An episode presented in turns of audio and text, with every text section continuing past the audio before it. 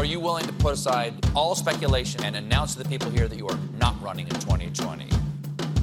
No. Overall wages are down.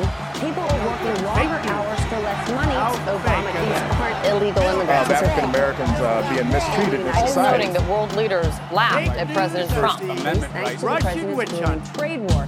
You know what it is? Our new slogan, 2020. Keep America great.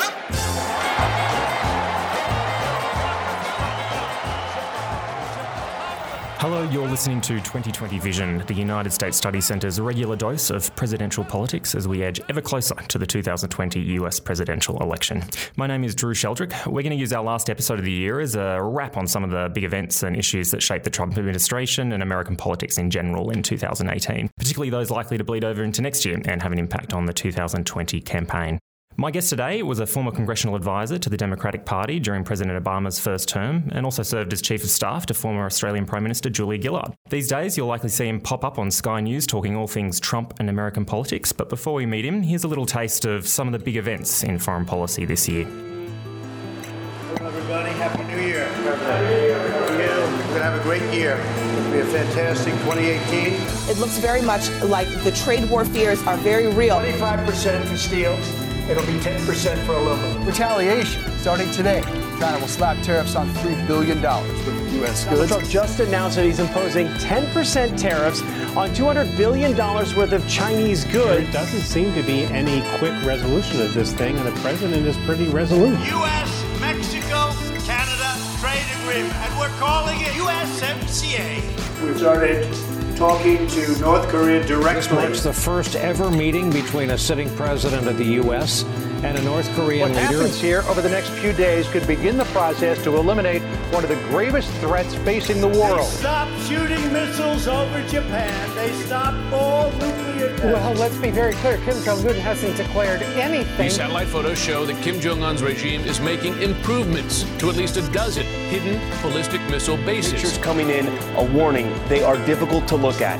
Children being hosed off, treated after an alleged chemical attack in Duma. These are not the actions of a man. They are crimes of a monster instead. President Trump ordering strikes on Syria. Chilling new developments in the disappearance of Washington Post columnist Jamal Khashoggi. We're going to get to the bottom. If he doesn't, Congress will. That I can tell you. We are with Saudi Arabia. We're staying with Saudi Arabia. And by the way, just so everybody, I have no business whatsoever with Saudi Arabia. Couldn't care less.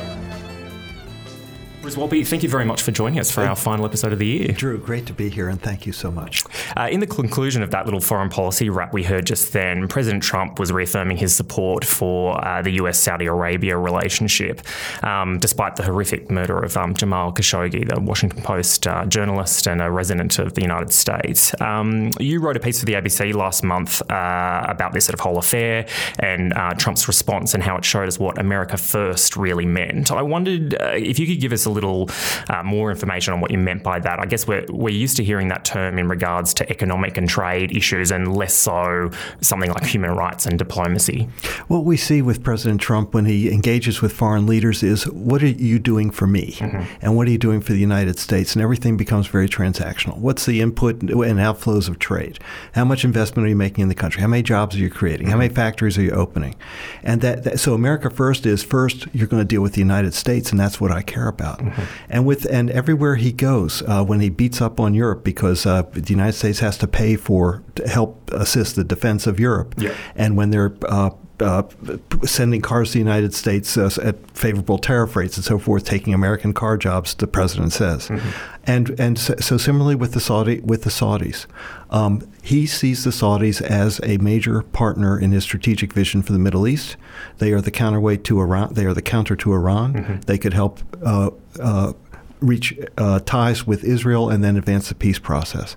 And in exchange for, and along with that, he has asked for, and the Saudis to curry favor with Trump. They want to make major investments in the United States, buy a lot of American goods, and particularly weapons and so forth. Yes. So that whole premise was tested when you have blood on your hands from the murder of Khashoggi, and mm-hmm. where that blood seems to land right in the highest echelons of the Saudi kingdom, yes. and possibly involving the crown prince.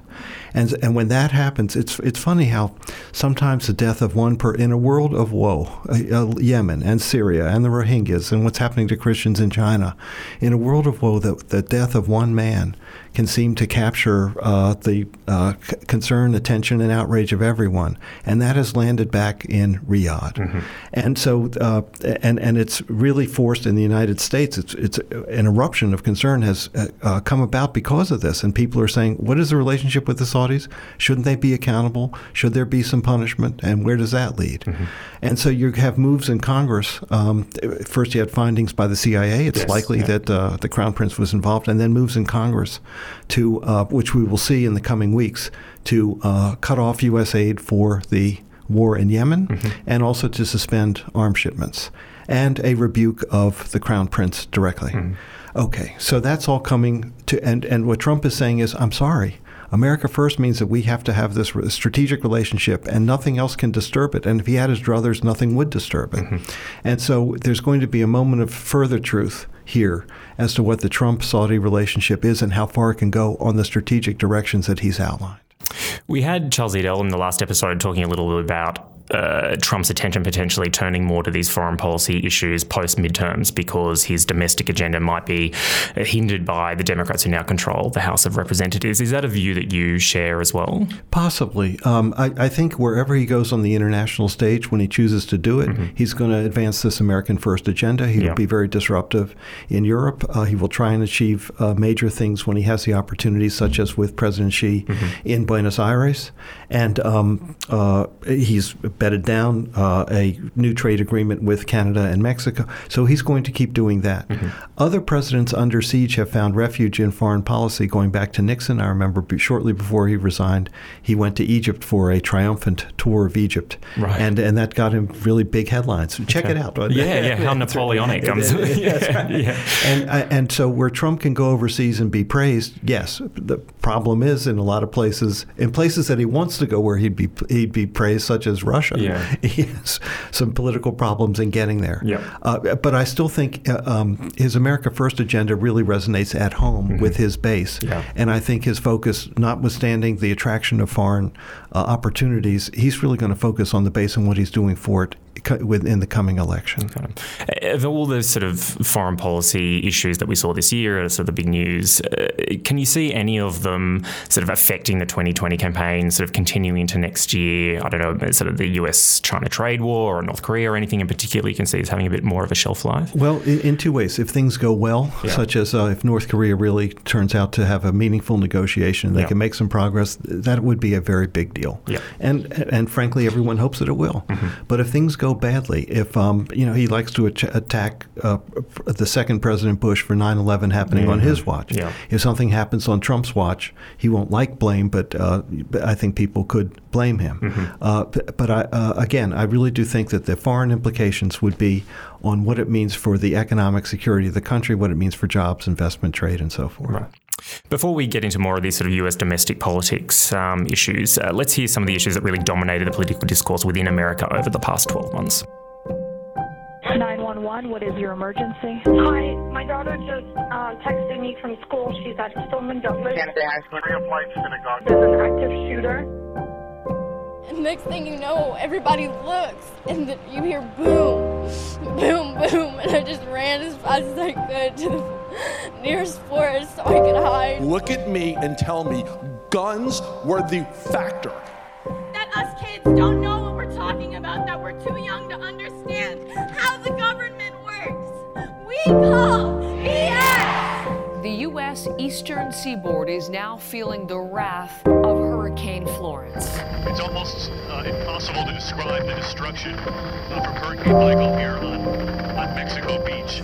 It's already America's deadliest wildfire in a century. Oh, I can't even imagine. It just came, Karen, in a real hurry. All of paradise is burned. These mothers who cross the border illegally being separated from their children. We should be able to agree that we will not keep kids in child internment camps. This is the United States of America. We called up the military because we're not going to let people come into our country illegally. They're There are hundreds of migrants here who have left their squalid camp and are trying to make it towards the border, towards an official point of entry. From the U.S. side, tear gas fired toward the migrants. Among them, what appeared to be mothers with young children. Immigration continued to be President Trump's sort of signature issue domestically this year. It was the cornerstone of his 2016 campaign. It was an issue in the midterms with that migrant caravan story. Bruce, is this going to continue all the way to 2020? Is it going to be a signature issue for him? I think so. I mean, when he announced his candidacy, that was the first thing that he said. I'm going to build a wall with Mexico. They're going to pay for it. And also, you should be very afraid of all these people coming into the country. Yep. In the last days of the last couple of weeks of the midterm election, he turned to immigration repeatedly. He sent troops to the border. They put down barbed wire. Yeah. Very visible moves. And I think, and he feels it. He's been consistent over 20 years, 30 years about that policy. He's not going to abandon it. Yeah. He also thinks it really helps him. I mean, Noel Pearson used to say that people, I believe it was Noel Pearson, I haven't completely tracked this down, that he used to say people have two buttons, a good button and a bad button, and leaders can push either button. Yeah. And Trump keeps pushing bad buttons. The larger issue here, larger picture here in pushing the immigration button is a president uniting the country or dividing the country? Yeah. And Trump has done nothing. I think really to the despair of people who care about the country and its future, people who, when you have a John McCain pass away and a George H.W. Bush pass away, kind of look back on those days and saying, well, we weren't so divided. We had a president that could stand for people and bring people together and so forth, and that is what a president should do. And they're not seeing that with Trump. But I think he believes in the relentless pushing of these buttons in order to maximize his base and win those states in the Electoral College. He did it before. He thinks he can do it again. Yeah. And I don't see any change. He's 72 years old. Mm-hmm. He is very fixed in his ways. Nothing since being president has really changed. No, he is the same. He's one of the most honest presidents we've ever had. Right. So, and people are making up their minds on it. But I think he's going to stay with the program. Will Trump actually get this big, beautiful wall with Mexico, do you think, sometime in the next 2 years, or will it start? I mean, if he didn't get it when the Republicans had control of Congress, I don't see who's going to get it when the Democrats have control of the House. Democrats are not going to give $5 billion. Let me put it this way. If I'm Nancy Pelosi, and I will never be Nancy Pelosi, and, she is really tough. Yeah. I'm going to get a hell of a lot for it, and it's going to be a lot more than something on DACA, the Dreamers. Yeah.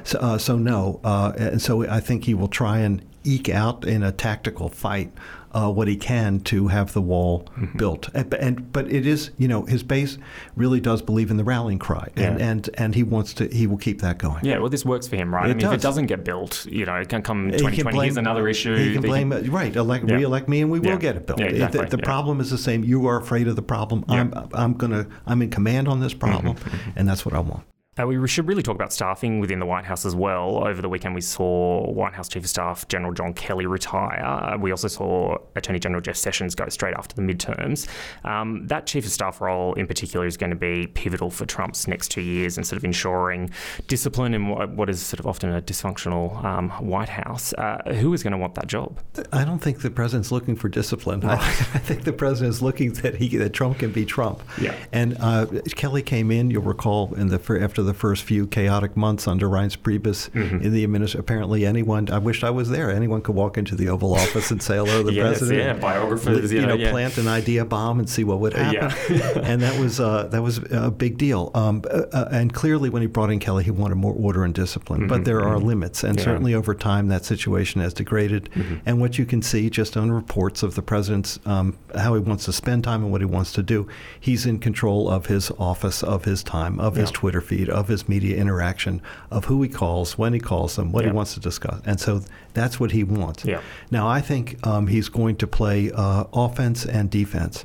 Offense in terms of I'm running for in 2020 and I want a top political operation. And defense, those crazy Democrats are going to be after me when they take control in January. Yeah. So he needs a chief of staff, at least that will help manage those two things. So Nick Ayers, who is Vice President Pence's chief of staff, was very attractive because he's a hot political his commodity. Name was thrown around on the weekend. But when you think about other people who have served as chiefs of staff, and there have been, poor ones and good ones, but when you think about the Jim Bakers, the Howard Bakers, the Leon Panettas, You're looking for really seasoned players who know the U.S. government, know foreign governments, know politics, and can bring all of that knowledge and discipline into the Oval Office so that the president can accomplish, has a better chance of accomplishing more of what he wants than without those people. Yeah. I don't think Trump is going to go down that road. Now, of people being considered, there are heavyweights, Steve Mnuchin, the Treasury Secretary, Mike Mulvaney, the Budget Director, Robert Lighthizer, the Trade Representative. I was thinking about it just before coming on with you. My favorite would be Kevin McCarthy, who was the House Republican leader, just elected to succeed Paul Ryan as not as speaker, but as leader. But McCarthy is a seasoned lawmaker, knows Trump really well because of the work on the tax bill and the whole legislative agenda. So he knows politics and is he's an adult. And if I'm McCarthy, I'm saying, okay, I'm not going to be in power for the next 2 years. I'm probably not going to be in power for another 4 years. And so why do I want to hang around and be minority leader for 4 years? So that's my long shot bet. Take the odds now, 100 to 1. Put your money in. Let's see what happens. So Nick Ayers is out, right? So we heard this morning, but just before recording, that he'd said that he wanted to spend more time with his family. I think it was in Georgia or... No, he is from Georgia. He wants to play a role in politics there. I wouldn't be surprised if he shows up as running for governor of Georgia or a Senate race in Georgia. So he'll be out there. And he couldn't commit. He said to the president, it's reported, I'll stay with you for 3 months, but not longer. And the job really requires the next 2 years. And Ayers says it's unfair to you. And so he took himself out. No wrap of 2018 would be complete without a look at Special Counsel Robert Mueller's Russia investigation. So let's hear a few of the many twists and turns in that unfolding drama this year. A grand jury in the District of Columbia today returned an indictment presented by the Special Counsel's Office. The indictment charges 13 Russian nationals and 3 Russian companies for committing federal crimes while seeking to interfere in the United States political system, including the 2016 presidential election. George Papadopoulos, the first Trump campaign advisor to be arrested, is now heading to jail. The judge has announced that this jury found Paul Manafort guilty on 8 counts. Pleads guilty, implicating president. We're seeing Vladimir Putin arrive. We expect him to then make his way to this meeting, this one-on-one meeting with President Trump. I have President Putin. He just said it's not Russia. I will say this. I don't see any reason why it would be. Tonight, a unanimous warning from the heads of all 6 U.S. intelligence agencies. Russia is at it again. Jeff Sessions, the Attorney General of the United States, has submitted his letter of resignation. Arguably the bigger headline is the fact that Rod Rosenstein no longer has oversight of the Russia investigation. Matthew Whitaker to be the acting Attorney General. Sources tell Fox News that President Trump wants William Barr to be his next Attorney General. Robert Mueller says that Manafort repeatedly lied to prosecutors. Case surprise. The special counsel again saying that General Michael Flynn gave such good cooperation, so substantial, he should serve no time in jail. Mr. Mueller and his strike force have examined every aspect of my life. I was asked a series of questions. I've answered them very easily. Some say that you could stop all this by declassifying. I could fire everybody right now. Bruce, we saw Michael Cohen face what could be significant jail time last week over alleged payments to women in the lead-up to the 2016 election. We're likely to see more on Trump campaign chairman Paul Manafort this week. What's the mood in the White House now, do you think, at this moment? I mean, is there a sense that the walls are really closing in as we get to the end of this investigation? If you listen to what he says on Twitter and other things, he is in command and they haven't touched me and there's no collusion and so forth. So I wouldn't say he's in a state of denial, and denial is a really great river in Egypt, but I just don't know whether that's what he's saying publicly. Now, privately, whether he's really concerned, sometimes you kind of intuit these things by looking at pictures of him on television and so forth, and he does not look happy, right? And so and generally, presidents know things before other people know things. And so I think he's being briefed by his lawyers and others as to what's coming, and what's coming can't be good. The Cohen thing is what's happening with Cohen and the special counsel and the pleadings and so forth. There's a legal issue of did Cohen made payments to women, directed payments being made to women to keep them quiet during the campaign. And the allegation is that Trump helped direct those payments. You also had Cohen engaged in business discussions with the Russians about between the Trump Organization, investments in Moscow, building a tower, and so forth. Those discussions continued well after people who knew about it thought they may have ended, right, almost to the moment when Trump was nominated. Right. This is sort of in the primary season. This is through June of 2016. Okay, so the primary season and up to the convention. Yeah. So what's being discussed politically, like right now in Washington, is, well, if the public had known that there were payments made to women to shut them up, yeah, and if the public had known that Trump was discussing with Putin or representatives of Putin about business investments in Russia, yeah, how would that play in the Republican primaries? You tell me. Yeah. And so would the trajectory of the campaign have been changed if people had known that? And so that just becomes an ongoing political issue. And you also have, in the context of Democrats taking control of the House, as soon as something appears in the papers in the old days, like today, yeah, the Republicans would never hold a hearing on it. They believe me, Michael Cohen and others are going to be asked to testify on these matters in front of the House Judiciary Committee. Right. So the echo chamber goes on and on. As to where Mueller ultimately goes, no one knows. I mean, I thought this investigation would be over by the middle of the year, certainly, and well before the midterms. But what is clear is he is forensic, he is methodical, yeah, and everyone who looks at this as a how a prosecutor is acting is giving him the highest marks for decorum, deportment, and the legal gravitas behind what he's doing. Right. So all we can say is there's much more to come. Yeah. And although you have a sense it's close, the two main things are, did the Trump campaign cooperate with the Russians in a conspiracy and WikiLeaks to damage Hillary Clinton's campaign?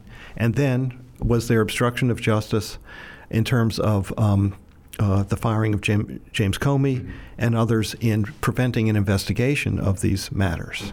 And you have a sense that that is coming to a conclusion. Right. And I mean, that conclusion, I guess, is it likely to be a final report sort of saying, look, these are the allegations, this is what we've found, so will it be one sort of final, all-embracing sort of document?